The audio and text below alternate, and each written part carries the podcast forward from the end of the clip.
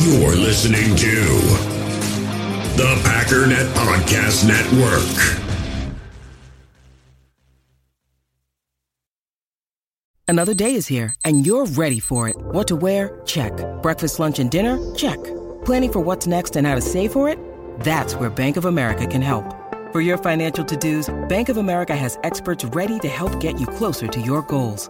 Get started at one of our local financial centers or 24-7 in our mobile banking app. Find a location near you at bankofamerica.com slash talk to us.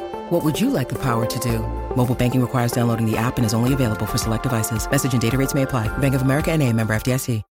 When you need mealtime inspiration, it's worth shopping Kroger, where you'll find over 30,000 mouthwatering choices that excite your inner foodie. And no matter what tasty choice you make, you'll enjoy our everyday low prices, plus extra ways to save, like digital coupons worth over $600 each week. You can also save up to $1 off per gallon at the pump with fuel points. More savings and more inspiring flavors make shopping Kroger worth it every time. Kroger, fresh for everyone. Fuel restrictions apply.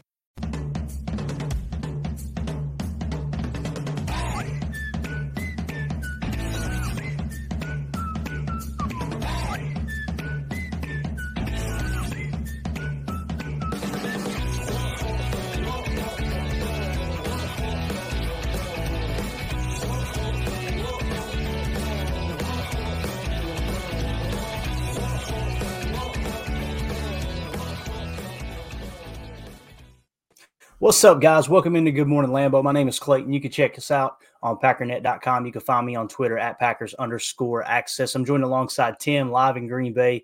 And we're here just on a, uh, a beautiful Monday morning, ready to talk a little Green Bay Packers. Obviously, the Packers dropped a tough game uh, yesterday in Pittsburgh. And, um, you know, these are the growing pains we talk about, right? We, we're saying it every week. You get so close, you get within one score, winning a ball game. And when you're the youngest team in the league, you're lacking a little bit of veteran presence, you're gonna it's gonna be hard to pull those games out. There's no doubt about it, especially going up against a head coach like Mike Tomlin and all the things he does well. I thought Tomlin put together a great game plan, um, and uh, I thought you know I thought our coaching staff did pretty decent too. The run defense obviously broke, and that's been kind of the uh, the reoccurring theme all year. Um, but with that being said, um, I think we come away with some things that we can build off of. There's no doubt about that. And again, when you look at how this defense is built and um, you know the the emphasis we put on pass rush as opposed to you know just the overall uh, defensive play as far as you know run defense it can get tough man. It can get tough. But tim how you doing this morning buddy? Doing good. Getting some coffee in me.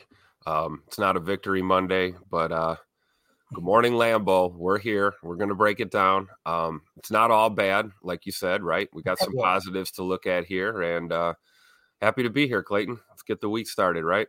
Heck yeah. And I just want to go ahead and forewarn everyone. I've got uh, little Miss Etta and uh, Lincoln in here with me this morning. So if you hear a bark, I'll be quick on the mute button. I apologize in advance, but they're uh, they're hanging out up here in the studio with me today. So uh, they're being pretty lazy right now. I think they're still little depressed from the outcome yesterday. They felt it too. So, um, Omar in the chat says, uh, Your boy Rudy was a star yesterday. Uh, again, Clayton. Isaiah McDuffie, another good game, subbing for Quay. Secondary strong again, but what what good is that if they can run the ball down your throat every week? Exactly, man. There was a lot of missed tackles. And I know you you said Rudy was a star yesterday. I think he led the team in tackles, if I remember correctly. But the problem with that is I've seen a bunch of negative plays for Rudy as well. I've seen a couple times he was out of place schematically and again, not watching the all 22 just in real time and going, who was that? Rewinding it. And yep, that was Rudy. Um, missed a few tackles too, even though he had a lot of tackles, right? But when you run the ball that effective and you get that many carries, there's probably going to be, you know, an opportunity to have 10 plus tackles, but also an opportunity to miss a lot of tackles as well. But good to see you in here, Omer. I know we got a packed house. Let's see, we got a super chat from Josh Martin says, as bad as yesterday was, at least we ain't the Jets with Zach Wilson. Them fans are in full meltdown worse than the Bears after week one loss to us. Go Pack, go! Yeah, did they lose last night also. Yeah, I'm pretty sure they did. Wow. it seemed like Zach had another bad game. I didn't watch the game, haven't looked at the stats, but just following Twitter, it seemed like the same old, same old Tim. And it's why it's important, man, that you got to get this quarterback thing right. You know, and I know they went out and got Aaron. They invested all of you know that that second round pick. They invest the money, especially long term, into in the signing Aaron Rodgers and he's hurt not on the field. So you got to give them credit for doing what they needed to do to try to try to go for a run here. Um, but when you see Zach Wilson as your starting quarterback and he was a top what top three pick, top five pick, it just goes to show you that's not a slam dunk when you draft up there. Um, but when you go to draft a quarterback that high, Tim, you better get it right, man. Well, and you better put at least somewhat of an offensive line in front of them too. Bingo. Great point. That, you know, one could say that that's a big reason Aaron Rodgers isn't playing football right now. Uh, um, and uh, a reason that a quarterback like Zach Wilson uh, is struggling, you know, at least when it comes to our lackadaisical offensive line, we get some pass pro out of them. You know, it seems like that Jets offensive line isn't doing run blocking or pass pro very well, and it's it's showing. Um, so yeah, quarterback's important, but uh, so so are the other ten guys on the field sometimes too. You know, exactly. Exactly correct. Uh, Josh Martin, thank you so much for the super chat, buddy. We appreciate you. Uh, let's see. Red Mo in the chat said, Does 200 yards rushing happen uh, due to great blocking by the Steelers or personnel decision by Joe Barry? My dad, my dad could back a semi through uh, some of those running lanes. Yeah, no, there were some big, some big holes to run through. Um, I haven't looked at the tape yet. I got lazy yesterday. Um, I say lazy. We did two shows yesterday, but the shows, the multiple shows a day, Tim, are cutting into some of the tape time. Yeah. But uh, that's all right. It's give and take. Um, yeah. At first glance, it seemed like there were some big holes, but there were also a lot of missed tackles. So, just kind of on the surface, I'm thinking when I look at the tape, and I try not to have a predetermined, you know, uh, view on what happened without watching the all 22 and the box cam, but it kind of felt like the holes were big to run through, but also there was a lot of missed tackles. So probably going to be about 50 50 on my part. You know, you guys have seen all year long, I'm watching the run defense and I'm going, man, people are in position to make a play here. They, they're playing with a loaded box right now, all those things. Um, this one kind of felt like there were some big holes to run through. So you'll probably hear me criticize Joe Barry more than I normally do as far as that goes. But again, we got to look at the pre-snap alignment on the surface. Tim, what do you what kind of sticks out to you there with that with that comment there? What did it kind of feel like to you watching it live? Well, that that's what I saw too, and that's you know before we jumped on on the post game yesterday, I had to had to take a little walk outside and kind of catch my breath because I was I was I was I was heated, man. I'm yeah. gonna be honest, I was heated, and uh, you know, 200 plus yards on the ground is gonna gonna kill any chance you have at winning a game. Mm-hmm. Um, through some some unbelievable grit and determination, we found ourselves still in that game. Um, I often wonder if uh, the defense gave up half the yardage they gave, what what kind of situation we'd be in. But you know what, Clayton? It's not all scheme. It does come down to execution on the defensive side of the ball. Um, you know, I have to kind of walk back some of my comments as we, you know, we were talking about Rudy Ford a few minutes ago. I was pretty high on Keisean Nixon yesterday, and um, I still am. I think he's not. Um, you know, we had some questions about him in the slot. I feel like he's serviceable as a slot corner um, not a liability. But man, did I see some missed tackles from Keisean yesterday too? And yeah, a lot of that was in the run run fits and the run game. So, you know, here's the thing: like you said, Clayton, you can't have it both ways, right? Right. You just can't. You're not gonna. You're not gonna have a smothering run defense and a killer killer secondary approach. You're, there's going to be some compromise either way. I think what we're looking for as fans is to not get run over for 205 yards on the ground. You know, we're we're looking at uh, at least a containment of a run game, uh, limiting these gains, which they did at times, but not consistently, and that's what's killing us. Yeah, and you can see on the tape. I watched like a three game saturation of the Steelers. They run a lot of that read and ride, right, where they're kind of or ride and read, however you want to word it, where they're out of the gun, they're kind of putting the ball in the belly of the running back, reading the defense, and then deciding the next move. Um, you know, it was just one of those situations where uh, they were a better team. I mean, again, I when I look at the run defense, you know, think of this too. Not even the run defense. Think of the play where Kenny Pickett there toward the end of the game scrambled for 11 yards on third down. If you'll go watch that tape, you'll see Rashan Gary rushes upfield, right? And and I'm sure they were told, hey, third and long, pin years back and go, right? You could tell Devonte Wyatt's responsibility was to engage and then kind of lay back. And you'll notice he lays back, gets his hips flipped to the inside. Kenny runs behind him the goal there was let's rush up the field, engage, kind of fade back a little bit, and almost run like a little bit of a spy, like not necessarily a drop back spy, but occupy the offensive line so you get your singles, your uh, your one on one on the outside with Gary, and then be ready when he flushes out of the uh, pocket right. to hit him. and you see Devonte Wyatt just get completely irresponsible, right? And, it's why I'm not big on Devonte Wyatt, guys. He, I was so excited when they drafted him. He was my top pick. So don't sit here and please don't think I'm sitting here going, "Oh, these guys don't know what they're doing picking." I was, I was as excited for him as anyone. But the thing that's not developed, and you can see it all the way across the defense. What's the big negative? The negative is constantly missed tackles, right, and our run defense, right. So when you look at it, that they're not developing for that. They're putting so much emphasis on the pass rush, and and you're going to come across teams like Pittsburgh, teams like Tennessee. You know these run heavy teams where if all you're overly concerned about is stopping the pass and getting after the quarterback, you're going to give up a lot of yardage on the ground. And and what's crazy too, Tim, when you looked at the box score, we the defense only gave up six points in the second half, right? Now, granted, they gave up 17 in the first half, but they really hunkered down and made a great adjustment after halftime. That's one positive I came away with. But at the end of the day, man, you give your offense two shots to go down the field and win the game in the fourth quarter. What else? What else can you ask from them? You know what I mean? Um, and again, the shot play there, the the uh, some of the explosive plays came against man coverage, right? Um, you've seen that on the outside, the back shoulder throw on Valentine, but uh, yeah, good stuff, man. Um, again, it's a tough loss, but to, like you said, Tim, 200 yards rushing, inexcusable. Can't happen. Matt LaFleur said it in the presser too. Like, yeah, we this can't happen. Like, I'm yeah. And he, he also said something that that uh my best friend, man, Tony, he was in the chat last night, mm-hmm. and he was texting me during the game, and he hit it right on the head. He was like, "Man, too many field goals. I don't like this. There's too many field goals." And then we get Coach LaFleur in the in the post game presser, and it's like the second or third words out of his mouth are like, "Yeah, we were just kicking too many field goals there." Right. When we needed touchdowns, and it's like there's another another factor when it comes to execution. You know what I mean? Some of these drives, man, you finish these plays, we're not we're not worrying about kicking field goals. We got another set of downs, and we're going to go in the end zone. Mm-hmm. You know, there this was a there were plenty of opportunities for us to win this game, and you know I think we blew it on both sides of the ball. Really, it's not it's kind of tough to put it on you know one side. Yeah. I think this was a, this was a team loss. Like I always say, you win and lose as a team. Um, but certainly the the 200 yards rushing definitely definitely killed us. Oh, it's brutal, man. Absolutely brutal. There's no doubt about it. Uh, Doug in the chat, member of the PTA posse, says, "Kind of feeling this season is what we signed up for. Knew it was coming, but having having trouble uh, winning with the win loss record. Like I like the direction that Jay Love is headed. You know, I do too. And and here Romero kind of says the same thing. Doug says, question is Jordan Love looking a little better? I think he is. I think he is. If you if you remove that interception at the end of the game, and, and listen, I understand the most important play of the game was on second and whatever it was, second and 10, second and nine.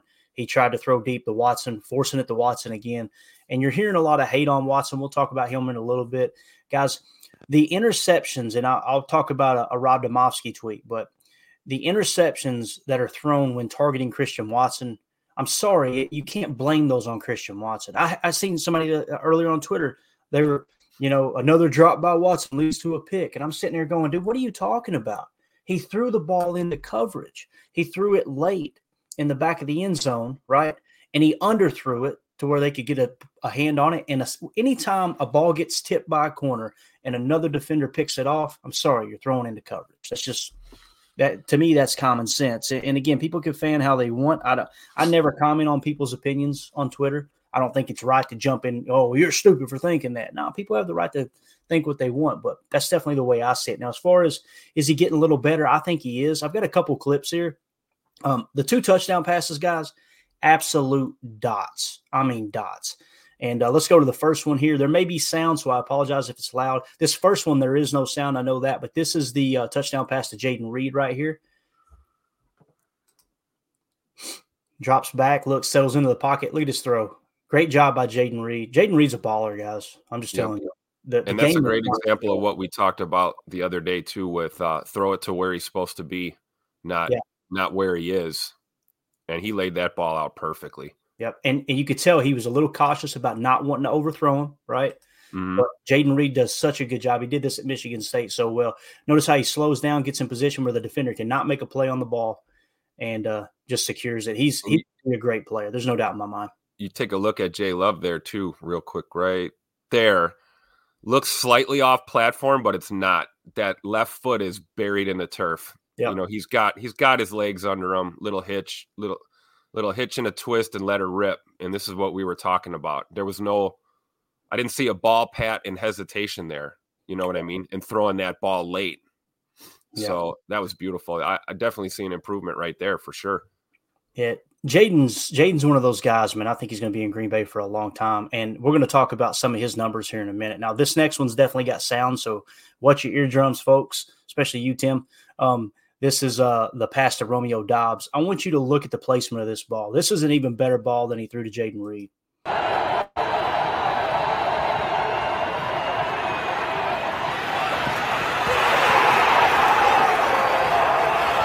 I'm going to mute it so we can roll it back a couple of times. Look at the placement of this ball here, Tim. Yep. I mean, that is absolutely perfect. And look at Great that. timing. Watch that top of that route by Doubs too. Right there, Oh, the yeah. stick, and then he's going to stick that play. left foot. By right there, it's over. And that, and look, no hesitation. The ball comes out. Yep. ball's already out as soon as he you know makes that move and this is what we talked about because look Rome Rome's running out of room if Mhm. that ball's late Like it has been. like it has been that's not a tutty Right. and you know can't can't say enough about Romeo man the the footwork the technicality the route running the hands you know Body I- I- control. I- yeah body control you know like I don't know man I, I'm I am a Romeo Doubs fan, and I'm hoping he's he's going to be around for a while too, because he's a solid piece um, on our offense as well. But yeah, great ball by Jordan Love. Put it where our guy can get it and nobody else can, and Mhm. trust him to make a play. There's that trust we talk about. Trusted him to go up and get that ball. Beautiful throw right there. Nose down, coming towards the pylon. If that's in, if it's long or incomplete, it's not picked off. That's what we're looking for. Yep, definitely.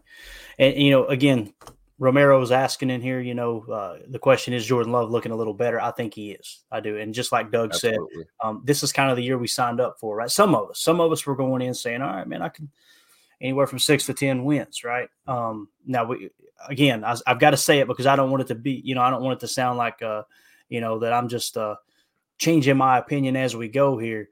After that week one matchup with the Bears, I went, hold up, we might have something here because you've seen, you kind of seen them at their peak, right? Granted, it was a bad team, but we played a lot of bad teams this year. Yeah, Um, but it's true. yeah, But yeah, Um, I agree. Like, like we talked about last night, I think if you go back this time last month and look at his play, and now look at how Jordan's playing, you know, recently, I definitely see improvement for sure. Still things to work on, but improvement, which is what we're looking for. Right. Let's see. Josh Martin with the super chat. Thank you, buddy. Said you see the Watson family throwing love under the bus. I have not seen that, but uh, I choose to Twitter a little bit different than everyone else. I don't go to the uh, the hot take arguments. I will say this: um, you say the Watson family throwing love under the bus. I have a hard time believing that because Me Christian too. Watson and Jordan Love are really, really good friends.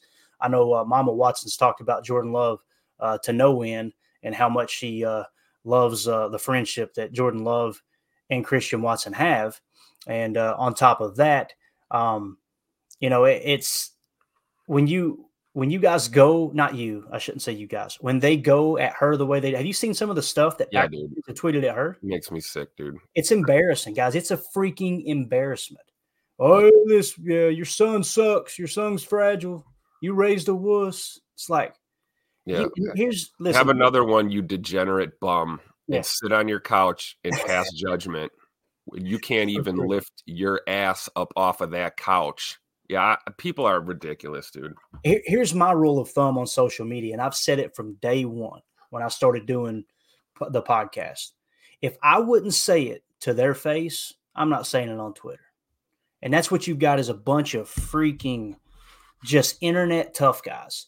Imagine coming face to face with Christian Watson and saying, You're made of glass. Yeah. Yeah. Or or, or while while his brother Trey's standing behind him too. Exactly. Another dude you don't want to really screw around with. And And I hey man, that, that's a football family, man. Those Yeah. guys have been playing football like since childhood.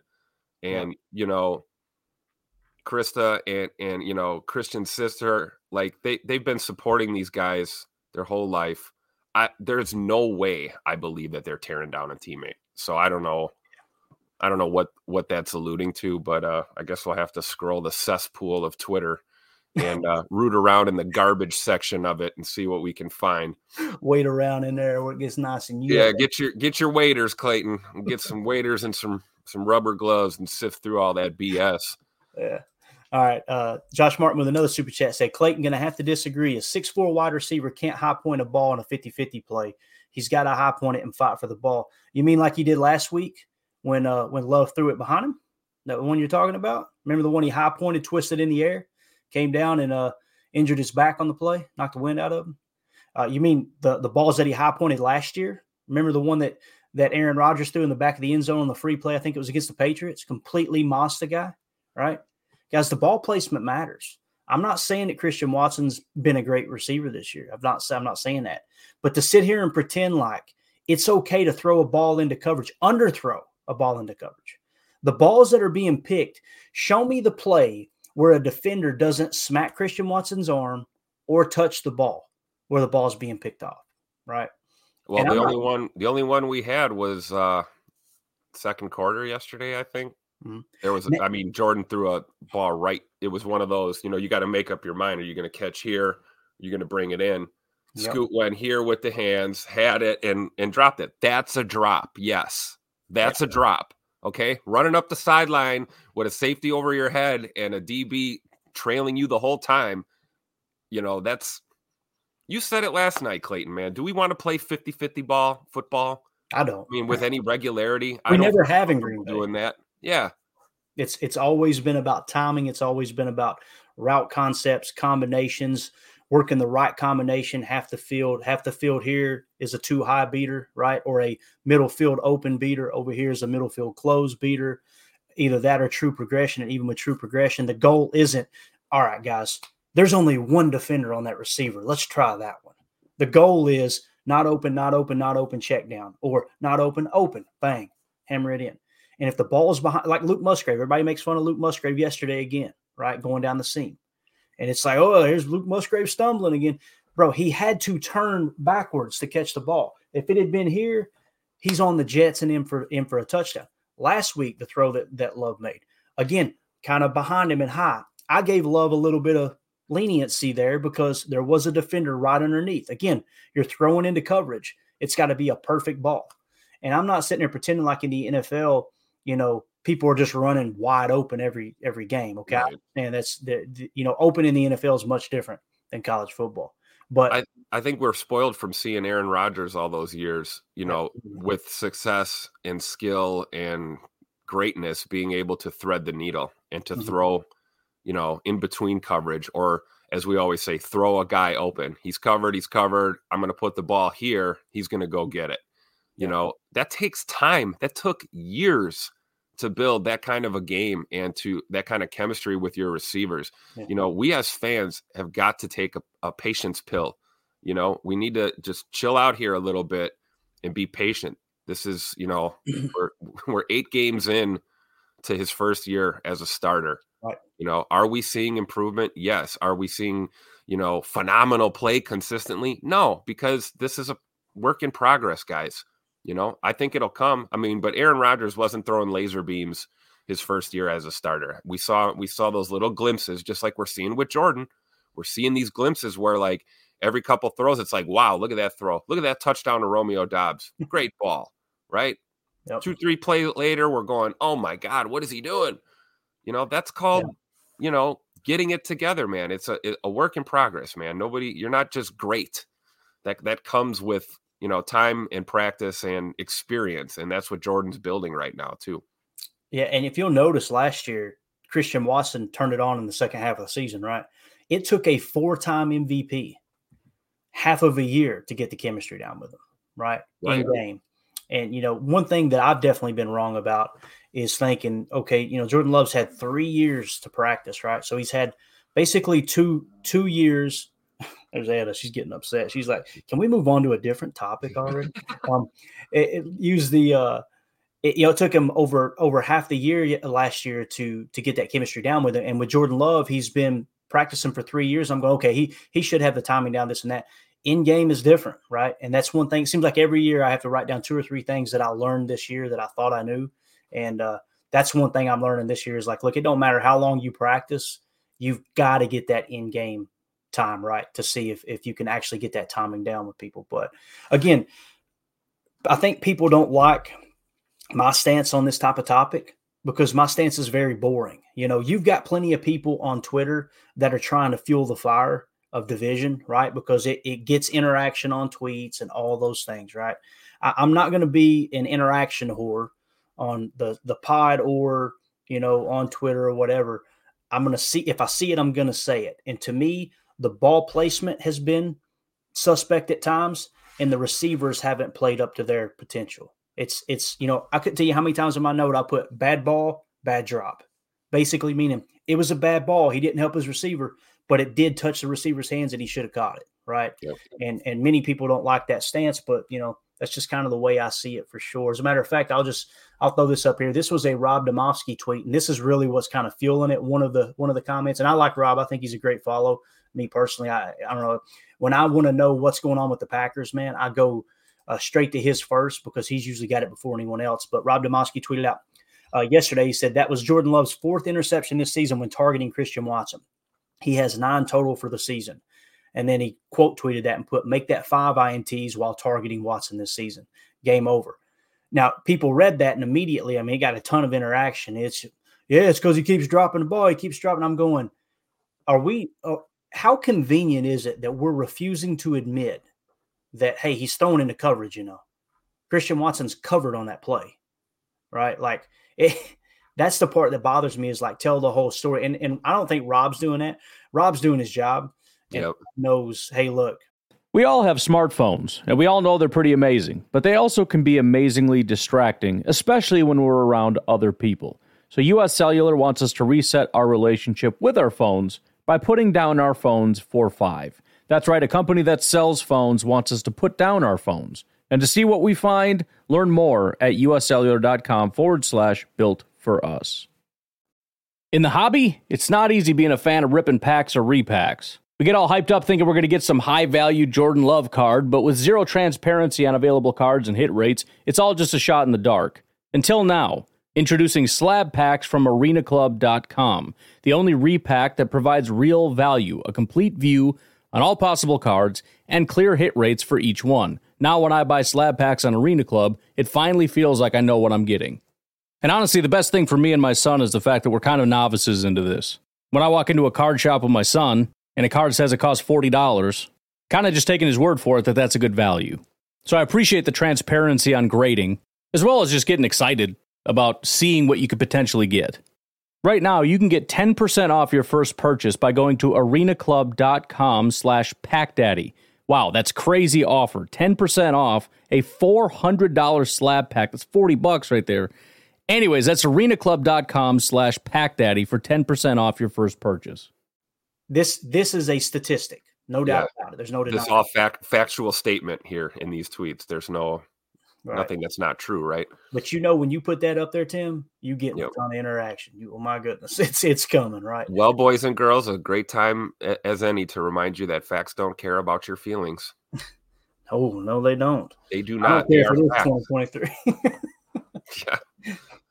You know, I think you know that I think a lot of this is from the fan perspective, Clayton. What's that? I mean, this is no secret. We love our quarterbacks in Green Bay. That's mm-hmm. that's what we do, right? Oh, we, lo- we, yeah. we love our QB ones. Hell, we love our QB twos and our QB threes. We have celebrity backup quarterbacks here in Green Bay. We love our quarterbacks.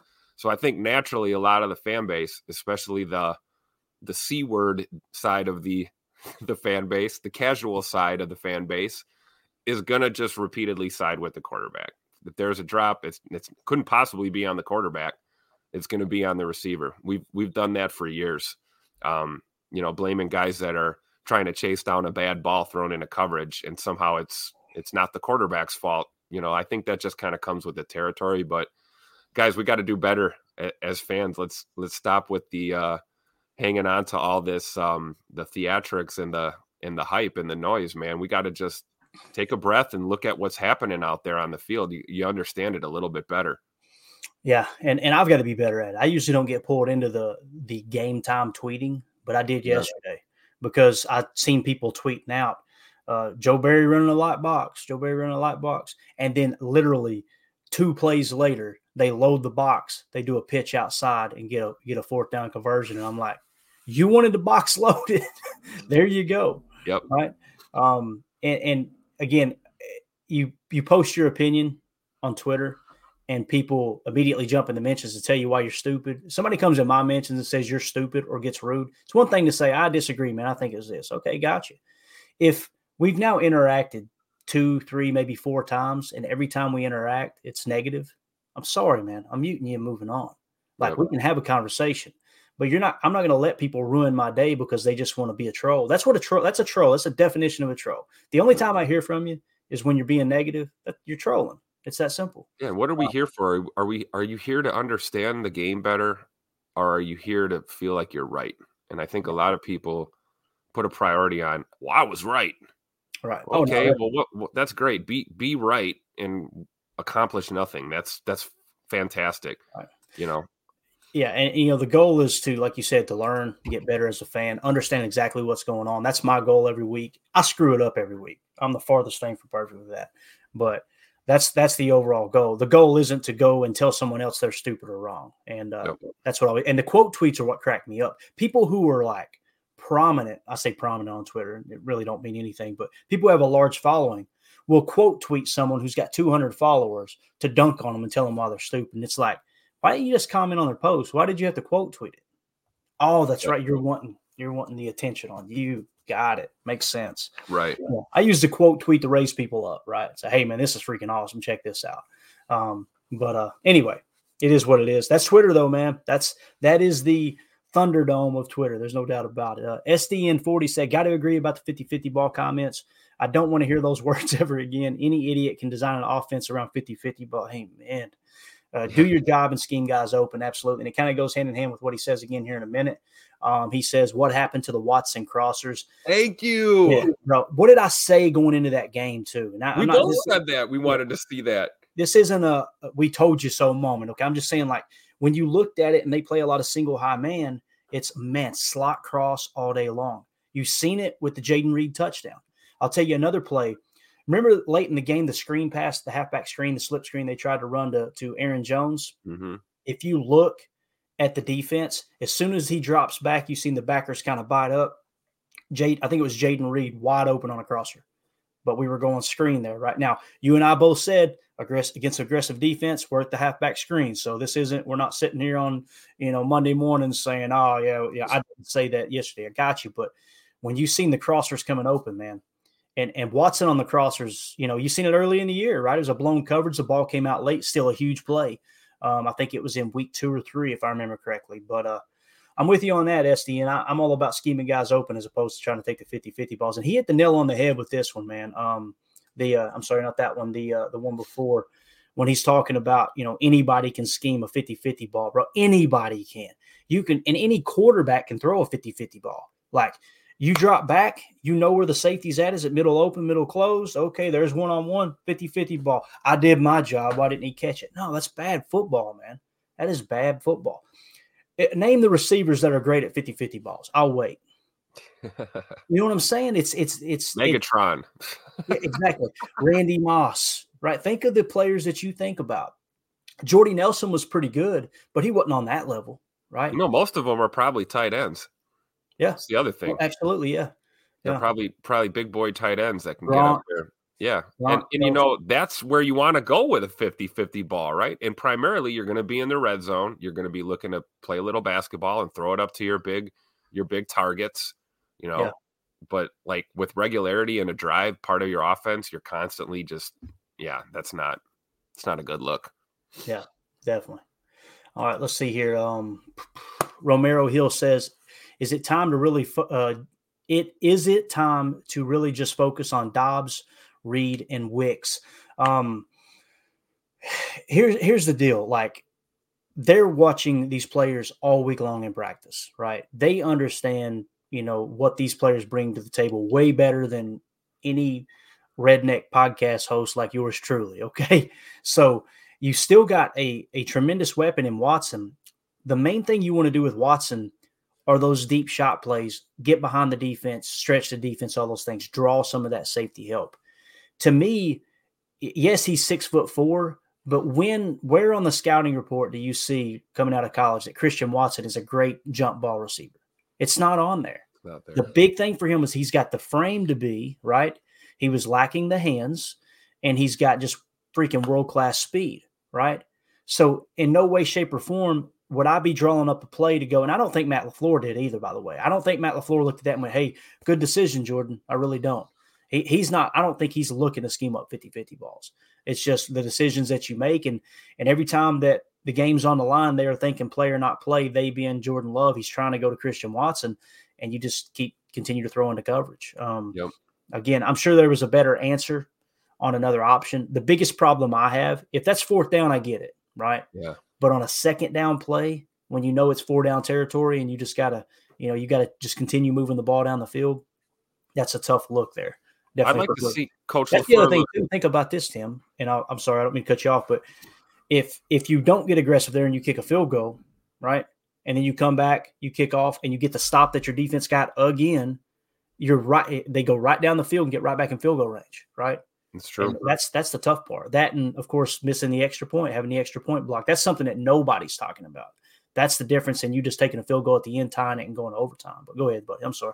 No, I was just going to say that. I, I, agree with that for sure. But I, I was just going to say that uh, I wish Coach Lafleur would kind of, you know, realize that, uh, and I'm sure he does. I, I got to be careful how I word this. I would like to see more of stretching the field with the other field stretchers we have. You know, Don Wicks can stretch that field. Jayden Reed can stretch that field. Hell, Romeo Doubs can stretch the field a little bit. And, you know, we got some decent tight end uh, ability with Luke Musgrave to stretch the field. You know, just once, I'd like to see them stretch the field with those guys and send Scoot underneath or on one of these crossers. You know, that, that, that play last year in Philadelphia is burned into my brain forever. You know, Jordan. Love comes into the game and, you know, it's like the second or third throw that that he had that night was a dart on a crosser to Christian Watson for a touchdown. Yeah. We have not seen any of that this year at all. It and seems I, like, it seems like Jordan Love's comfortable in those crossers too, you know? Ex- exactly, right? Doesn't it, it that caters to his game, I think. Yeah. Um, you know, and again, Christian Watson speed is his number one attribute. So if you've got a chance to get a guy the ball while his wheels are already moving in space with a linebacker trying to trail him across the middle, I mean, that's an ideal matchup. You know, that's yeah. not a 50 50 ball, right? Right. Um, so Romero here in the chat says, you know, is it time to really just focus on Doubs, Reed, and Wicks? That's a great segue, Romero. And I'm going to show you uh, show you guys some tweets here that were really, really impressive. I, or say impressive. I think they really hit home with me. First of all, Paul Bretl on the rookies, and these are the positives we're talking about. Let me actually let me do this real quick. I've seen a comment down here. Um, Jim Tyson was at the game, obviously there in Pittsburgh. He says, "I thought the game was an improvement overall. Run defense took a step back, but we were in the game until the last play without the block kick. Uh, who knows?" What would have happened. I think all that's very true. Again, the run defense was was bad, guys. I'm, there's no two ways about it. But uh, at the end of the game, man, you get two stops, give your offense a chance to win, right? That's what that's what the goal is. But Paul Bretl tweeted this out, Tim. He said, "Of Love's 289 passing yards, meaning yesterday, um, rookies Musgrave, Wicks, and Reed had 199 of them." Catching eight of 13 targets with a combined five receptions of 20 plus yards. You guys remember we did the breakdown uh, a couple episodes ago where we noticed that the quarterback rating, it's where uh, Carly Ray was making fun of me for being a stat nerd, uh, where the quarterback rating when targeting these players, right? Um, I think Musgrave had the highest QB rating. Um, you know, Love had the highest QB rating when targeting Musgrave. And then I think it went to uh, Dontayvion Wicks, I believe. And then it was Jayden Reed. Here you're seeing that spill over onto the field, right? I thought that was a really, really cool tweet by Paul Bretl. Another one that went out here, Tim, was uh, Jayden Reed. This came from Ryan Wood, and he said Jayden Reed had uh, best game of his career today, career high, five catches, 84 yards, and a touchdown. But he's had a sneaky good rook- rookie season through nine games, 28 catches, 417 yards, four touchdowns. So his 17 game pace is 52 catches for 787 yards and seven touchdowns. All right, let's compare that now. Jayden Reed's 16 game pace of 50 catches for 741 yards and seven touchdowns. Compare that to other notable Packers wide receiver rookie seasons.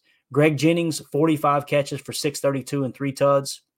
James Jones, 47 catches for 676 yards and two tuds. Jordy Nelson, 33 catches for 366 yards and two tuds.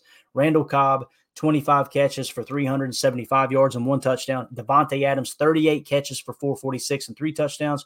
Christian Watson, 41 catches for 611 and seven touchdowns. So um, I thought that was really, really cool. The tweet goes on, but those are the ones that are most notable. I mean, you think about this, Tim.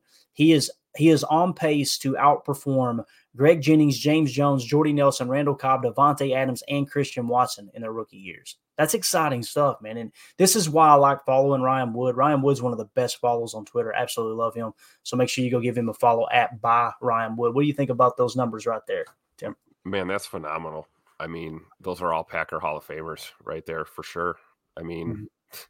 I mean, what they really are. You're right. You know, other than Christian Watson, other than Scoot, yeah. I mean, these are for sure Packer Hall of Famers. Um, you know, I, I just uh, can't say enough about Jayden Reed. And it's the route running is great. He's slippery um, with yards after the catch, too. He's got good hands. Um, speed is there as well. And my favorite thing that I like to talk about with Jayden Reed is his football acumen as a rookie and his IQ and intelligence um, as a as a football player. You know, he had a muffed punt or uh yeah, a muff punt yesterday.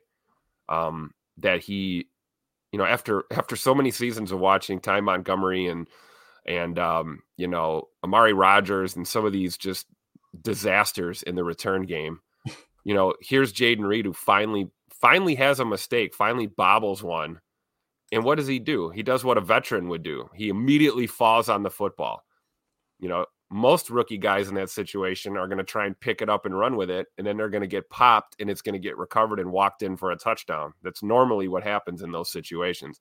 And there's jayden Reed being heads up and just falls on it and we keep the ball and, and off we go. Um, so to me it's just as much the mentals as it is the physicals with him because he's just such a freaky good athlete you know just an athletic dude with a lot of range. Um, mm-hmm. but the fact that his you know, his football IQ is just astounding for a rookie. You know, just yeah. nothing but Im- impressed with Jayden Reed. Yeah. Um, Omer, Omer in the chat says uh, Musgraves, Musgraves, Reed, and Wicks all done fabulous, especially considering how inept the O line and run game have been. Um, yeah, if you could get that run game going as far as the run blocking, and by the way, guys, go back if you go back and watch it. I went back and watched several snaps. I'd say probably a full quarter of offense for the Packers. Aaron Jones had nowhere to run the ball. Um, and again, AJ figured it out, right? But you got different different personnel, different sets. All those things will will kind of manipulate the defense a bit. And you can bet your rear end when AJ Dillon was in, they were probably looking at it more from a stance of, okay, we don't have to worry about the home run here, right? Let's play a little soft um, in the run defense and, and maybe capitalize on that. But again, you got to give AJ Dillon credit for a great game too. But Musgraves keeps getting brought up there, Tim. So I want to flash this up real quick. Um, I thought this was cool and then we'll go to Carly Ray's comment. But um, Luke Musgrave, check this out. Luke, Luke Musgrave has 29 catches for 313 yards. Again, this is Ryan Wood. Just I love the way his brain operates. Um, 29 catches, 313 yards, pace for eighth 500 yard season for Packers tight ends since uh, 2000 as a rookie. Okay, so check this out. Um, so rookie tight ends who have had 500 yards or more, okay, as a rookie tight end. Finley, okay, um, actually not rookies, but just tight ends overall in general. 55 catches for 767 yards in 2011. Finley in 09, 55 catches for 676. Finley in 12, 61 catches for 667. Jimmy Graham in 18, 55 catches for 636. Musgrave in 23, 54 catches for 591 yards is what he's on pace for. Tonyan, 52 catches for 586 yards in 2020. Um, Donald Lee in 07, 48 catches for 575. And then Richard Rodgers in 2015 for 58 catches for 510. So just shows you that the only tight ends, right, since 2000 who have had 500 yards receiving are all those players. Finley did it three times. Jimmy Graham did it in 18. Tonyan did it in 20.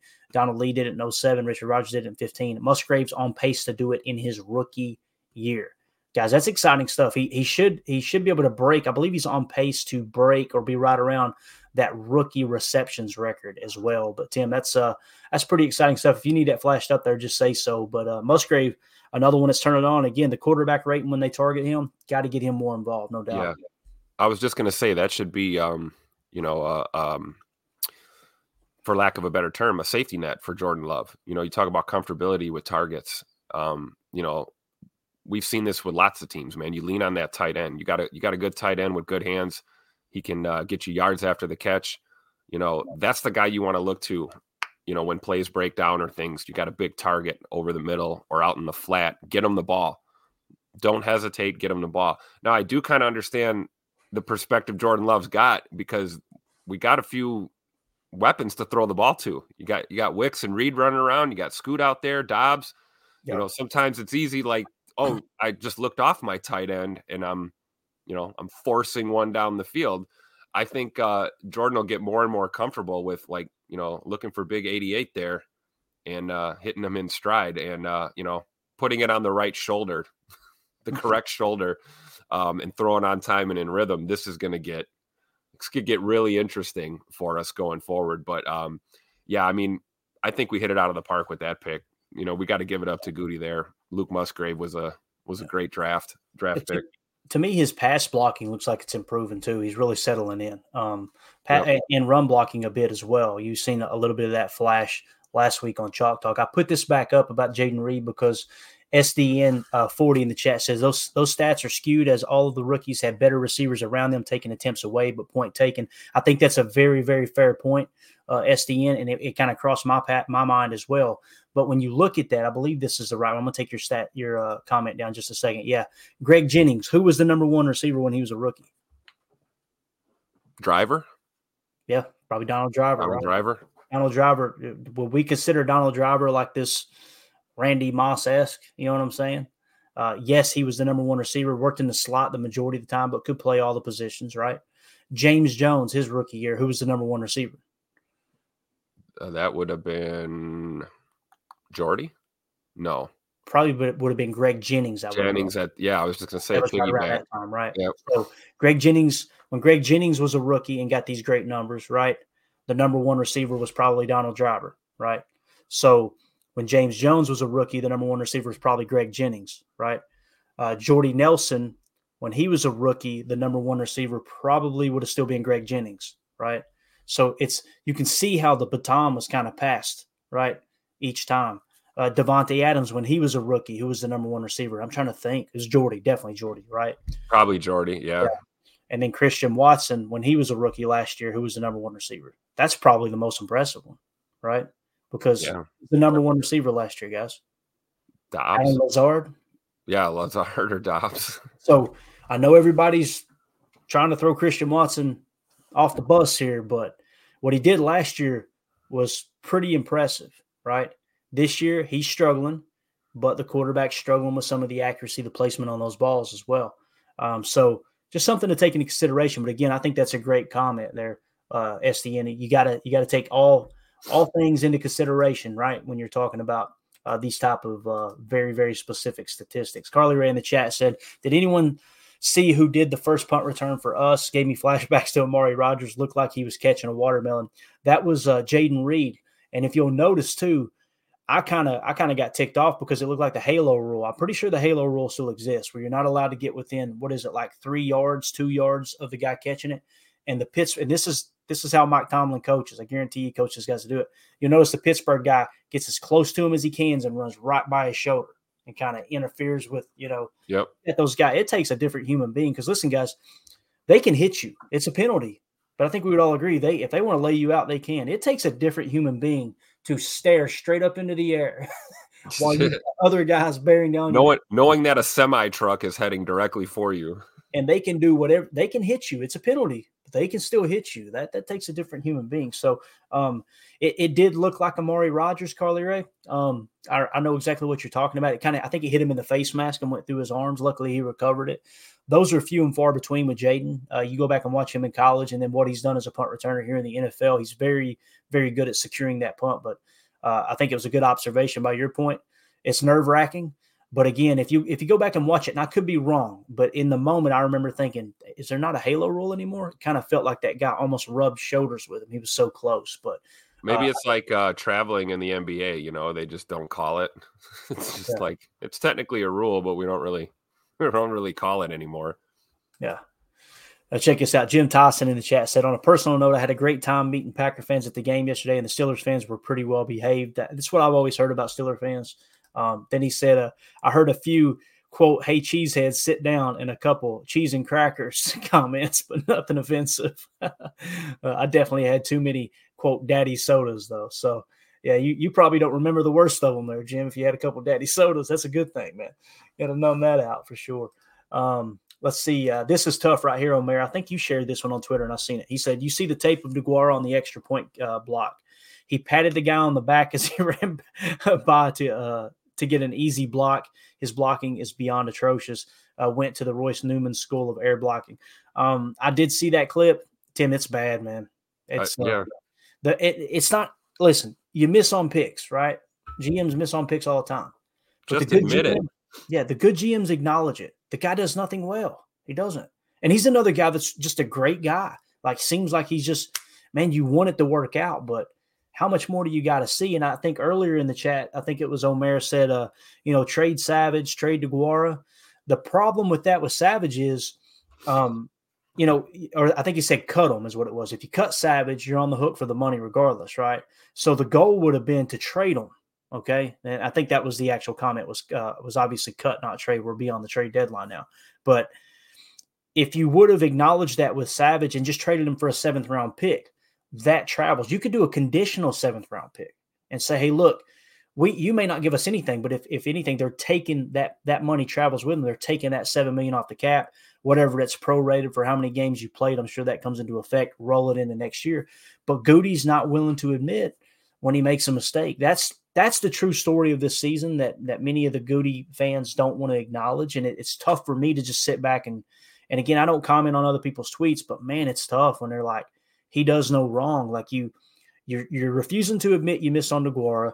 You're refusing to admit you missed on Myers, although some people are still dying on that hill. You refuse to admit that you uh you missed on Savage, and you just keep let's do it again. Let's do it again. And 12 said it last year. I don't know if you guys remember, but he said they, they said, Well, how do you fix it? He said, I think you start cutting people's playing time. That's what he's talking about. They're not getting the job done. Move on to the next guy. Right. Which And- is and- like, why do we have to say this at the NFL level? This is like Pop Warner School of Coaching. Right. Like, And, and why do we crucify Aaron Rodgers when he said it and say he's a bad teammate? No, he's and, and guys, remember when he came back and he did that scorched earth press conference, right? Uh, when he first when they first announced he's going to be coming back with the Packers, I think it was 2021, whenever it was. You know, he he he was like his whole approach was I don't want to be a lame duck quarterback. This is what he meant. He could he could see the team was kind of being set up to go, all right, look, we're about to do a reset here, right? And he did he he didn't want his last two years to be like what's seemingly looking like what Aaron Jones's last two years are going to be, which is basically I'm stuck on a team that's not really competing for a Super Bowl because the GM wants to turn the roster over. Um, and I'm, I'm not necessarily saying, hey, look, I disagree with Goody doing that. We'll see. Only time will tell, right? We may look up next year and go, holy cow, look at this, right? Yeah. Um, but, what uh, we are saying is, if you if you miss, admit it, and let's correct the, the issue. Don't don't keep sit, sitting on a sinking ship uh, when it comes to these players. You know. Yeah. And and yeah, hey, Omer hit it on the head right here. Run that tape back. That that extra point was blocked because of Josiah DeGuara. I'm There's sorry. no doubt about it. No doubt Yeah. about it. Yeah. And those are the things that that you that don't really get told in the box score that you know what I mean? Like when you, you watch the highlights on Good Morning Football, you may see the block, but you don't know who it was. You don't and it's just well, this coaching staff's horrible. Right. I think there's enough blame to go around. Don't get me wrong, but that's uh to me, you you I, I have a hard time believing that Matt LaFleur is going to Goody and going, man, it's DeGuara, dude. He's about to get it. They- they- They're probably sitting in that meeting going, this, this, this, and is wrong. And just like many staffs do, Goody's probably looking at him like, no, I think he's a good football player. You need to make it work. You're the head coach. You know what I mean? Um, but I and don't this logic of like, oh well, you know, he's he's not as big a role in our offense, so let's stick him on special teams. And then he ends up costing us on special teams. It's like, dude, where's the next stop? You know, Yeah. the next stop is practice squad and then goodbye. Like you, you have to be decisive. Yeah. Carly Ray said, "Let's uh let's see the Halo rule become a point of emphasis for next week." I, am so sick of hearing point of emphasis after last week. By the way, that that sneak that Pittsburgh ran, go look at the tape. I paused it and rewound it live on the broadcast, and it's kind of hard to see sometimes. It sure looked like those guards' helmets were in line with the ball. So funny how it only gets emphasized in a game where uh, two teams that probably not going to make the playoffs, right? It's like, okay, this is a good good one to put the example in. And, and since we're talking about officiating, let's just go to it here, Tim. A lot of people bring it up here. Um, uh, let's see. I think it was bang right here. Bleeding Green and Gold said the backward lateral can, can't be understated. They even looked at it a second time and still got it wrong. That is the difference in this game. Bad calls like that can't happen. Completely agree. I'm not one to to say that a call cost someone a game. I think there's a lot of plays you can make it up, and I think there's a lot of truth in that. But absolutely horrendous. The part that's so hard to stomach is this happens all the time. You guys remember they put the pass interference review rule in, right? Where you can now review pass interference. And then all year long, everyone watching the game at home, fans from non biased fans from different fan bases looking at it and going, how in the world did they not overturn that? Or, you know what I mean? This this play right here, the question is, you've got to say, okay, you don't have to say it went backwards. All you have to say is, did it go forward? And the answer is no. The answer is it actually went backwards. But even a lateral, if they can't prove that it went forward, then by rule is a is is a lateral. Okay. So we've got an image we're going to pull up on that. Um, let's see right here. Omer agreed. He said, yes, lateral was another atrocious call by the referees. So many games being affected by poor officiating all around the league this season. And that's the thing, too, Omer. Omer I think you say it great there. Um, very well stated. You know, we're not sitting here saying the Packers are the only team that's getting screwed. Their fan bases all across the league are agreeing. Here's the image I want to show y'all. Kurt Benkert sent this out. Look at where his hand is, where he threw the ball. And then the other line. Where the ball's going. Yeah, the the the yellow solid line is where the ball ends up. Okay, I wish he had another shot there showing where the ball ended up, but that's essentially what he's showing there. That is a and the, and the and the blatantly obvious fact that that the receiver had to turn around and catch the ball behind him on his back hip. It's wild, man. Absolutely wild. I saw got, that live and called backwards pass. My wife had to give me had to tell me to calm down. I was fuming when this play happened. Yeah. And then imagine my surprise when they when we challenge and they look at it again and they still screw us. That's the part that's so hard to handle. It's that's like, the part that makes you wonder about what's really going on. And, and, and that's as far as I'm going to go. I'm not going to. We're not going to do a conspiracy corner at you know this. You want me to key it up? it's, I, I'm telling I, you, Tim. I'm not one to. I, I don't want to even entertain the thought that games are decided by the refs on purpose. I don't. But when you see something like this, man, God, it's so tough. It's so again, our guys finished that play so well. I'm so proud of Carrington Valentine, Rashan Gary flying in, ignoring the stupid whistle from the ref because they're playing football and they saw a backwards pass. They saw a live ball on the ground. Right. And they played through it. And we don't get we don't get the the reward for that. And that's I guess that's why it's so frustrating. We yeah. don't know if um we would have came away with points or not it, had they get, given us the ball and maybe not the the continuation and the touchdown because they blew it dead maybe we get first and goal in that situation. There's no guarantee we put a touchdown on the board but i'm pretty sure we would have and, and seven point swing is what yeah it's a pretty big part of the game. Now yeah you can't point to this play and go that's why we lost. No but my goodness gracious what is the point of review and 22 cameras covering this game and then we got to hear Gene Steratore on the broadcast telling us it ain't a good angle. Are you kidding me? Charles Davis, bro. Charles Davis said, I gotta disagree. Me? Eh, eh, like you said, Clayton, the angle helps us see that it's backwards. right.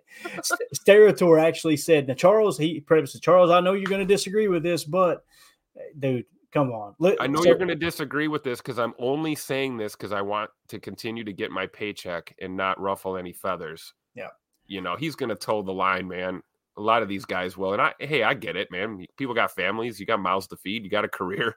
you know, you don't want to throw your throw your job away, you know, on principle. But hey, I also respect the people that are willing to to step up. And if you see it, you got to say it, right, Clayton?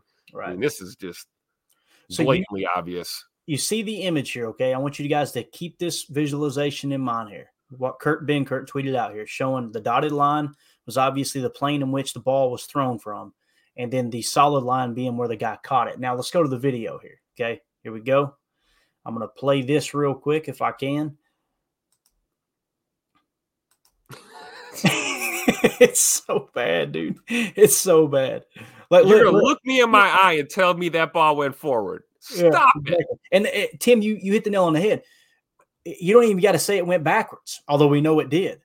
But you you've if this ball doesn't go forward, right? If it does, look. Here's the thing: they're saying, "Oh, the angle doesn't help." Look at where the quarterback is standing. You see the line coming across the field. That's what I was saying by the angle should help you, if anything. Look at where the ball is caught. That's insanity. And again, if it hadn't been challenged, if it, if we're sitting here talking about, uh, you know what? Hey, look in the in the moment, it's hard to catch these things in real time. All that stuff. I got you. They looked at it from multiple angles. Angles right. probably didn't even see, and they still said, you know what, we're going to do. I would just love to hear, and it's where I think the I think it was the XFL got it right, Tim. You should have to have the audio on the broadcast too of the officials talking. Yeah. Because if something is said, if something is said, we're like, no, guys, look, we really need this to, you know, stay here. That you know what I mean? It's going to be real fishy rather than okay, look, yeah. I would love to hear if the conversation was, yeah, no, it it was definitely a forward pass. I guarantee you that wasn't said. I'd love to hear the conversation being pumped into the ref's earpiece. That's what I'm that, talking about. Yeah, the conversation. Oh yeah, okay. I thought you were talking about the refs' conversations with uh, each other. There's I'd like to hear what what New York is saying to yeah. these officials on the field. That and again, you know, not not to try to prove that the games are fixed, Tim. So we have the clarity and go, okay, let's let's put it to bed. But the only reason you wouldn't share that audio is because maybe something said they wouldn't put it to bed. You know what I mean? Yep. Like it's tough, dude. It's tough. I mean, you see it live. You're screaming, live ball, live ball. It's a live ball. Yeah. Again, look at this. Think think of the running back turning around and look at where the ball is placed. Right. That's why. Like it. If I'm done with it. I can't. Like you said, it doesn't have. You don't even have to call it backwards. The ball didn't go forward. That's exactly. exactly right. That's the that's the whole point of this. Was not a forward pass. You want to talk semantics about what it what you think it was. It certainly wasn't forward. Yeah. Yeah, it's tough, man. Um, we got to get out of here. We just hit the hour mark. Um, let's yeah, see. we're already we're blaming refs. We don't want to do that. Yeah, we don't want to do that. That's not why we lost, guys. Yeah, exactly. It's gave not. up 205 yards on the ground. That that might have been a bigger reason why we lost. I'll tell you why we lost, Tim. We lost the turnover differential battle to the best of my knowledge, right? Um, you threw an interception in the end zone into coverage. That's needs to be said throw an interception in the end zone in the fourth quarter. You had an extra point blocked. You gave up over 200 yards on the ground rushing. The officials temporarily lost their vision. there's, there's name one, name something. But what's crazy is, and this is what gives me so much hope. All of that we just said, and you only lost by four points. Right? Is that what it was for? Is that, that right? Am I thinking right? 23 yeah. to yeah, four points, right? You know so, what though, Clayton? We've been saying that so many times this year. Right. Yeah, and that's the thing. Like, so so what is it? Why can't we get over that hurdle? What is it, Tim? Think about it. Because I as I'm saying, I'm I'm tired of saying this. What's the first thing that comes to mind for you? How do you fix it? How do you win a close game in the NFL? Because we we can't figure out how to do it. I'm telling you, it's well.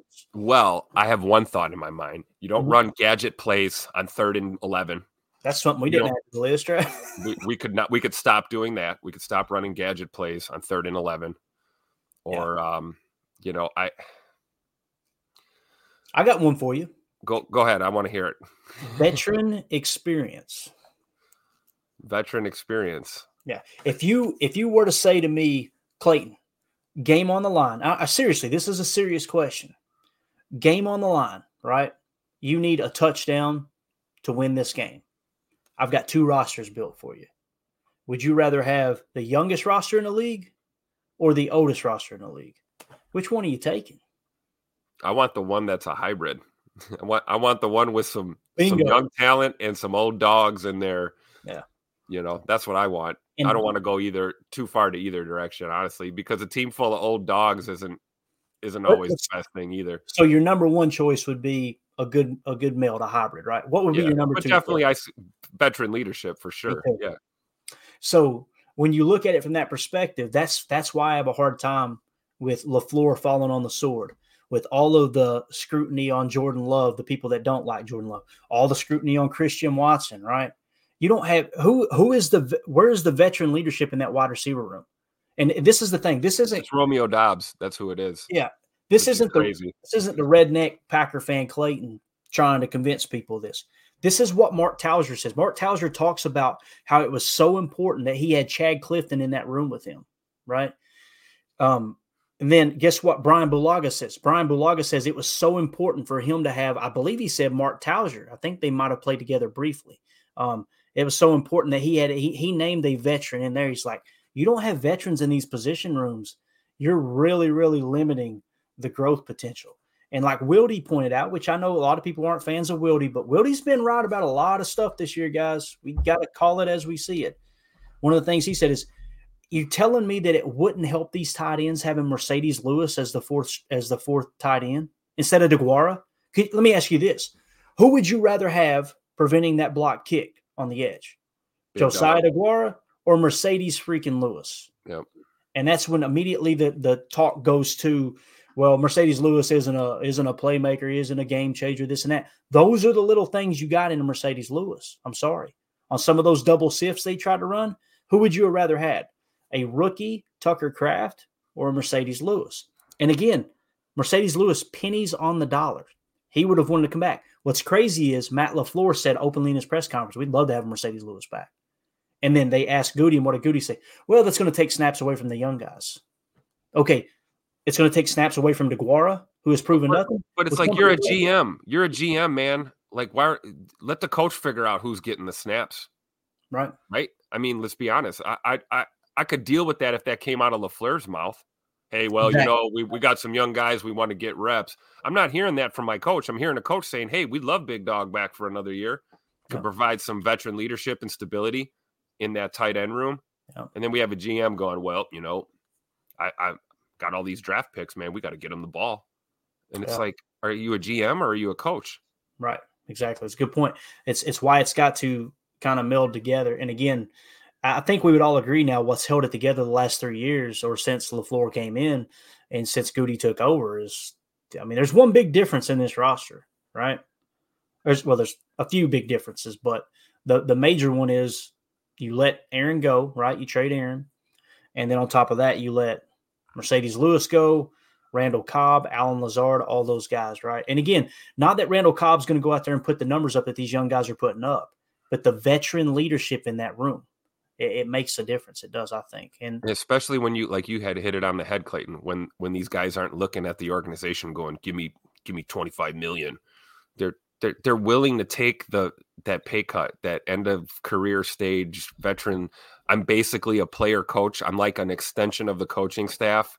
Yeah. You know, Marcedes wasn't playing hardball with money. No. He, he probably oh, would have signed whatever we put in front of him, you know, to play. So, yeah. I'll tell you someone else who probably doesn't miss that block either. And he wasn't a great blocker. It's probably Bob Tonyan. Yeah. Like, I'm just being real. That's that's not to say that Bob Tonyan is a great player. I'm not saying that. It's just going to show you how much DeGuara has underperformed in key situations. Uh, in the chat said, I still miss Marcedes." Um, let's see right here. Uh, Marcedes was a quote, run through a wall for him type of dude. Uh, young bloods need that mentality instilled into them. Completely agree. Think about where you work and, and the people that have these opinions that that this stuff doesn't matter. I guarantee you, you look at their job, they work in a cubicle, they work in isolation, they don't depend on other people to make things happen. Bro, I used to do concrete and steel work. When you're on that job site, and you're out there and you're dangling from rebar from a from a grade beam 45 feet in the air and you know this guy's watching everything that's going on around you when you're running a concrete pump truck holding literally a rubber hose 45 feet in the air and you're by the way you're not tied off just being honest and i know when osha shows up boy that thing gets latched quick because you know safety first but when osha ain't around you it's get the great get the concrete and the beam get it finished let's go home and cut down on payroll that's how that works But when you're up there, I'll never forget. I had a guy Chris working with me. I'm working that pump, 45 feet in the air, over at a place called Milligan College here in town, and I'm walking this grade beam right. And he told me beforehand. He said, "Listen, if that hose gives it all, I mean, if it if it shifts six inches, he said, you let go. You let go, you get center of balance, and you hold on to this beam, right? Sure enough, I'm walking across. I'm full of piss and vinegar. I'm like 24 years old. I, I ain't nothing to hurt me. I'm walking this beam holding this hose, and it gives, right? And it goes. And what did I do? I tried to grab it. Tried thinking I was going to hold it. It's just natural. Right. I'm telling you, before I could even get my balance completely, I get the loudest bang, bang, bang, bang on my hard hat. And I was like, what is hitting me in the head? And I finally looked back and it was Chris. He pulled his Kleins out and just beat the hell out of me over the helmet. And he was like, I, I mean, he was you. so mad and he got the point across. When you're having to work in a in a somewhat hostile environment, I guess you could say, an unsafe situation or a situation like what pro football is, where it's look, man, it, I mean, split second decisions determine whether you win or lose, whether you get paid or get cut, all those things. You want people around you that's got your back, right? And they know what the heck they're doing. Yep. When you go out there with a roster this young, that's why I'm saying let's cut down on the LaFleur hate just a bit because man, he was put in a bad situation with this roster being so young. Now there's some potential and upside. And again, this isn't just all Goody hate. Look at the Reed pick, great pick. Musgrave, yeah, great right. pick, right? Dontayvion Wicks seems to be a great pick. Jordan Love's showing flashes. He could be the guy. I'm still on that. Yep. Yeah. But you're going to lose close games when you decide to go with this this uh, this young of a roster, and that's where Jason Wilde got it right. And he said earlier in the year, like he was the one who beat it home. I mean, he hammered it home about Marcedes Lewis. So you're saying that you don't want that veteran leadership because you're afraid it's going to take away snaps how many snaps would it possibly take away if Musgrave is your starting tight end? And who cares if it's taking away snaps if the I guarantee you Musgrave don't care. yeah, it, well, and the snaps we're getting aren't that great. Right. Oh no, we're taking away Josiah DeGuara snaps. Oh my goodness. that's the thing. Like that's the snap that you took away from. But again, if you're a GM who's not willing to acknowledge, I probably missed on that pick. That's how that happens, right? That's exactly how it happens. The same way that you're willing to pay $7 million to Darnell Savage when, you know, the Bill Parcells school of thought, and this, I know it sounds cold hearted, but Bill Parcells was one of those guys. He was non, non uh, no nonsense type of coach. I love Parcells. He said, when someone shows you who they are, believe them. That's what he always said about player personnel. When a player shows you who they are, believe them. Don't try to make them into something that that you want them to be. Right. So, uh, right. Look at this. As we sign off here, uh, Beard Don hops in and says, Morning, guys. Morning, Beard. Appreciate you swinging through. um, obviously, you guys can go back and watch it um, uh, later if you want. You know, it's on YouTube and, and kind of on demand, if you will. So I'm enjoying doing the, the morning show. The crowd, it's so cool to see you get a little bit different crowd in the morning than the evening. And uh, the evening gets a little off the rails, guys. There's no doubt about it, and I think that I think it should be like that. As a matter of fact, we got a clip from last night. I want you to th- key. We're going to sign off after this. I'll get your final thoughts, Tim. I want you to key on three dynamics to this clip from last night. Okay, in the post game show. That's why you guys need to make it to the post game show. We have a blast. So a listener asks uh, something along the lines of, "What does Christian Watson do well?" I want you to look at me, try to come up with something. So watch me trying to come up with something. I want you to quickly glance at Tim, how he looks like he's ready to kill somebody, right? and then watch Emilio try to button it together like the little brother that he is. Watch this. You ready? Again, Tall Girl, thank you for the super chat. Josh Martin with the super chat says, outside of running fast, what does Watson do well? He can't high point the ball, doesn't fight for the ball, drops the ball, gets hurt a lot. Um, he can block. He's been blocking well this year. Emilio said he can block. You can call me anything you want, but don't call me that. All right. I can't imagine a receiver wants to wants to be called a good blocker and not, not good at anything else. No, man. But I'm telling you, man, Tim, that absolutely broke me up, bro. I'm crying again right now. Just you, classic. Knowing what was going through my head, I wanted to go, come on, guys, stop hating on Christian. And I'm going, damn, he's got a point. I can't say anything here. and you up in the top just looking like Jeffrey Dahmer or something, bro. Just hey, careful, man. I'm from Milwaukee. Careful with that Dahmer oh, stuff. Oh, man. whoa, whoa, That- there it is. That's like that's like you can't you can't that's the name we don't say that name. No, I'm just saying Oh. no, but that's funny. You know what's crazy though? I was so angry looking because I don't I don't I'm like you, man. I don't get all the hate. I don't get all the Christian Watson hate. Right. You know, I don't I don't make that was what was going through my mind. Is like, Yeah. why are we turning on this guy? You know what Christian Watson does well? You know, we've had a little time to think about that answer. He deals with adversity well. You know, and um, a guy who's been dealing with these struggles that he has, uh, especially this year, and the vitriol and hate that he's getting from fans that supposedly love him and this team. We're we're all supposedly Packer fans. Um, I think this guy stays positive. and has a great attitude, and um, you Works don't see hard. that a, a lot of time with young players. Sometimes uh, young players that stuff can get in their head and and ruin it for them. So, you know, ease off a little bit, guys, on this. I know it's frustrating. Nobody likes losing games, and like you said, Clayton, winning fixes everything. Keep winning games. Just Show show us as fans that you can win two games in a row. You haven't won two football games in a row, and that's really what you know we were looking for here, and that's why it was so you know gut wrenching to to walk away with a loss yesterday. But hey, at the end of the day, man, these these guys are human beings, man. Yeah. You know, it's like Right. talk about their play, but that's it. Draw the line there. So I would say that that's my answer. I think Christian deals with the hate pretty well. Yeah, and you know the the thing I think that the reason I'm a little more critical on Goody than everyone else is because these players have to face that on Twitter. They have to go up and talk in the locker room after after having a bad game or, or have after hearing all this stuff, hearing people go after his his family on Twitter and all those stupid toxic things. Matt LaFleur has to go out there with the youngest team in the NFL and try to put together a winning season somehow, some way, right? And then he has to go up immediately after losing a tough game every single week and talk to the media. And Goody has to speak one time, one time a year. That's just wild to me. That's why I'm a little more like, come. And and when I when I say why why hasn't Goody said anything, people go, oh, don't go there. He doesn't have to talk to. He should. If his coach, you want to talk about good leadership? A, a good leader will deflect praise, right, and absorb criticism when the team's struggling, if Matt's got to go up there, by God, I'm going up there. If my players have to face this scrutiny, I'm going to face this scrutiny. The fact that it's just laid back and, you know, okay, yeah. Well, I got my one presser in this year. I understand he's scouting. He was at the, you know, the the uh, the game this weekend. I know Jake's been talking about all the games he's traveling around to. I got you. Do a conference call or something. Just do a quick media session on Zoom. That way, you're absorbing a little bit of it too. It's it's called culture it's called you know these players some of them might be bitter that we know they were bitter rasul douglas was cut or was traded right? All these things.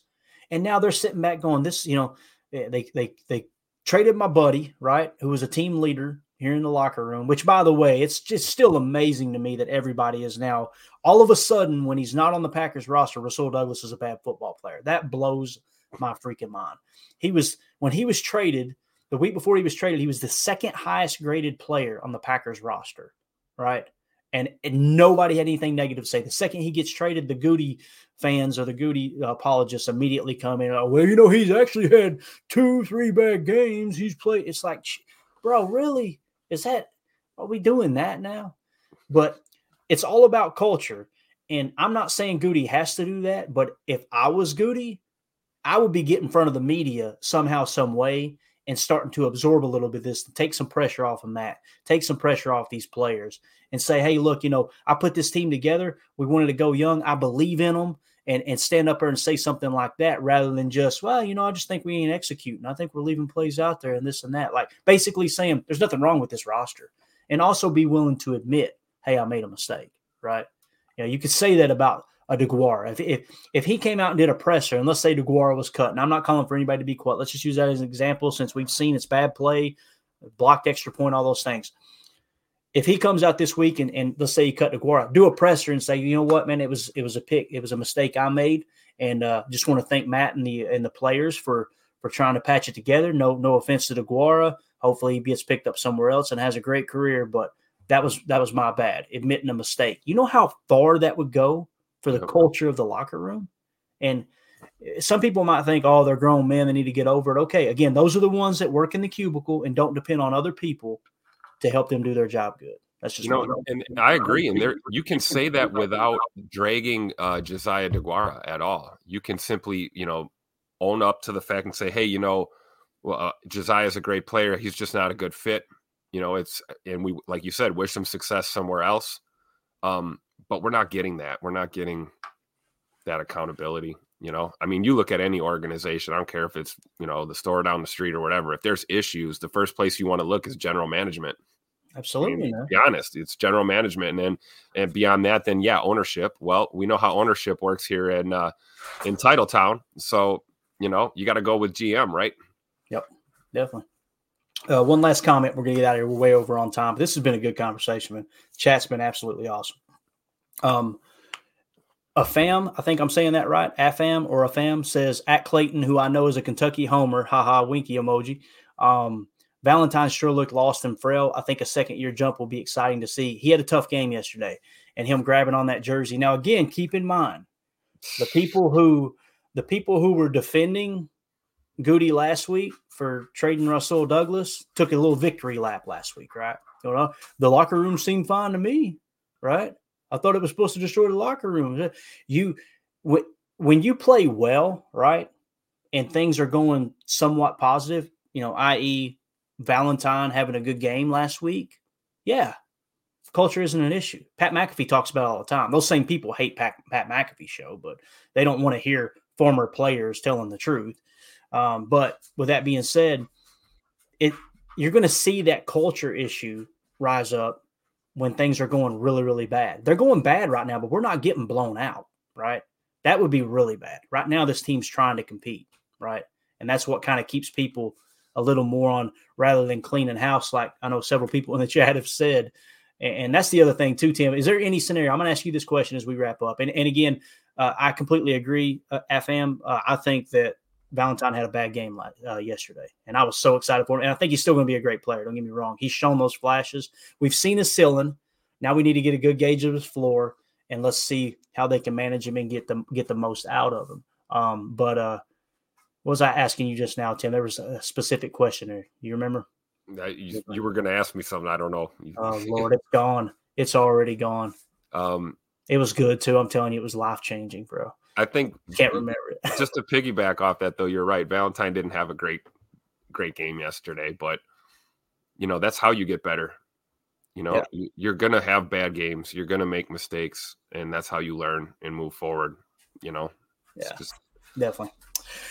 Yeah, so we'll uh we'll see what happens. Um, again, the secondary didn't get better; it got weaker when you traded Rasul Douglas. You gave up a fifth, you got a third, which is basically see Lincoln back here which is basically a uh, fourth round value is what you got for Rasul Douglas. Um, let me ask you this: Do you think that that Carrington Valentine plays better if Rasul Douglas is on the field? Maybe in the weekly preparation, you know, the things that we're talking about. You see the camera shaking. as as you see, uh, you know the the team begin to struggle in the secondary a little bit there on that. And again, that was man coverage. You guys heard me talk about it all year. I'm tired of talking about it you play man coverage, you're going to give up explosive plays, and that's what people are seeing this year. Um, but uh, I don't know, man. It's just uh, that's what I was going to ask you, Tim. I know it now.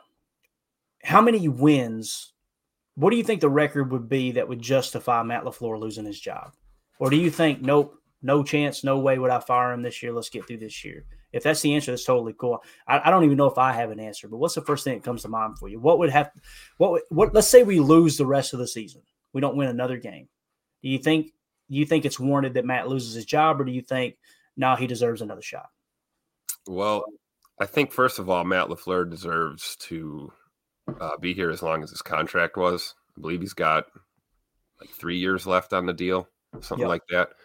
Um, to your point, you know, this is the team that he has been given because clearly there is. There's clearly some kind of disconnect between coaching and, and the GM office, and you know, some of these decisions being made.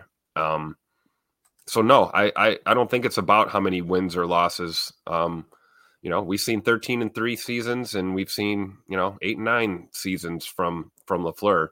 With this team, we, we always talked about getting a gauge on these players that we have and what what Matt Lafleur and, and his offensive plans can can do with these players.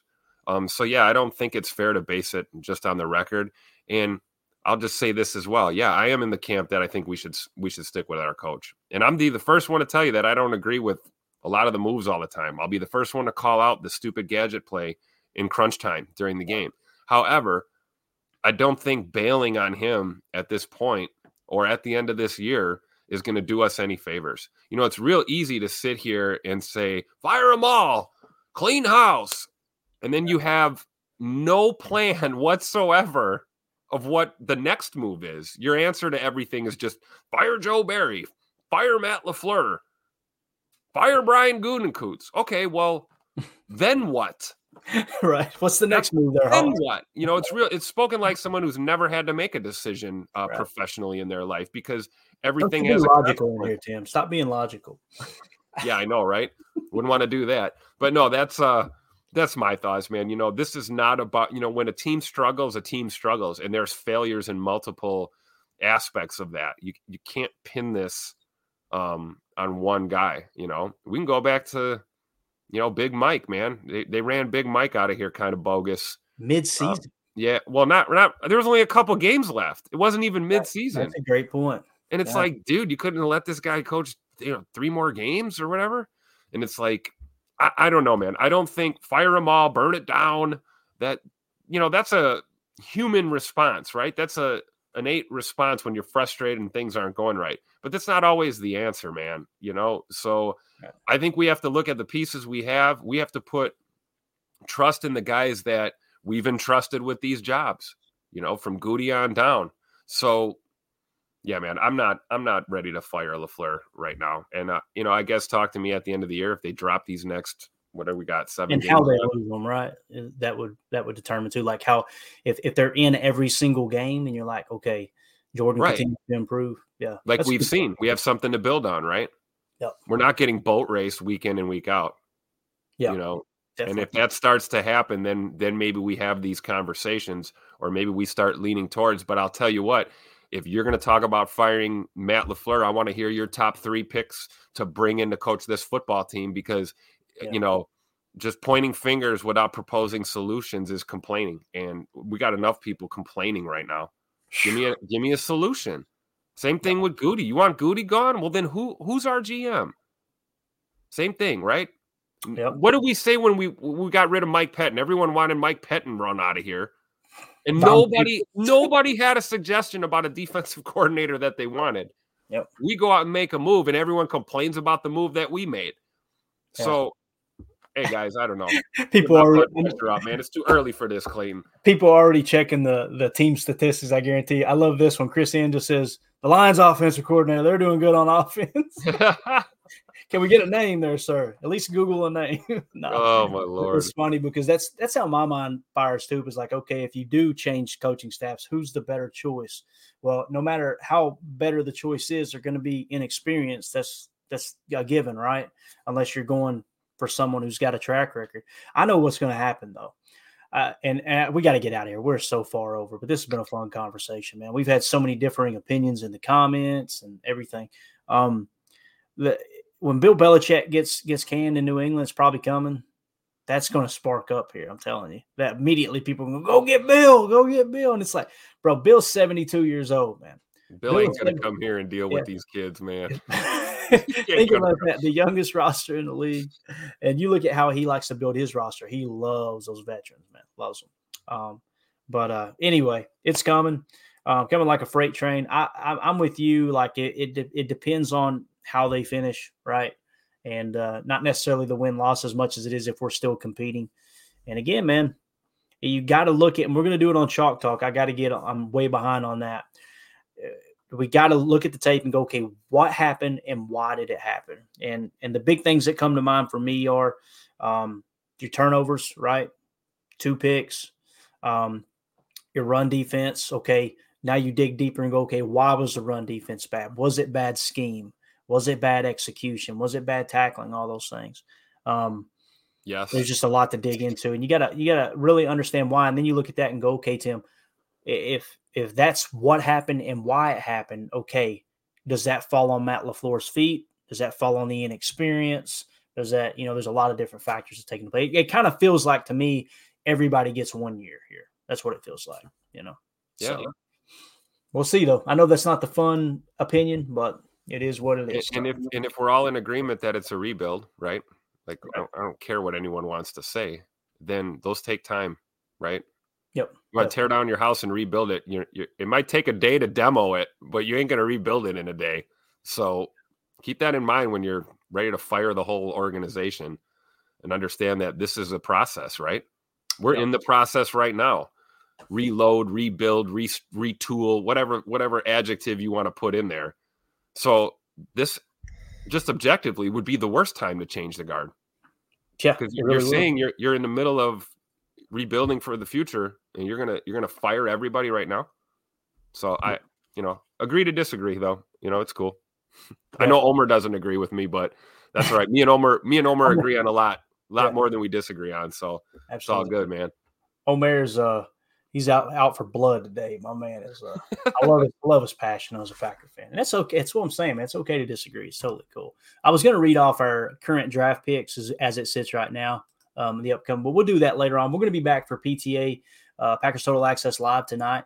Um, so uh, you guys make sure you swing through for that. I'm really, really looking forward to uh, to hanging out with you guys. Tim, I don't know if you're available. If you are, love to have you, man, as always. Um, and um, what was the other thing I was going to hit on? We're going to hit on that. We'll have, uh, I'm sure we'll have a little bit more, maybe a few, a few more injury updates, things like that from the roster. Like I said, we'll talk about the draft picks. Also, Gunsmoke Games. If you're watching this, shoot me an email, Packers Total Access at gmail.com. Gunsmoke Games.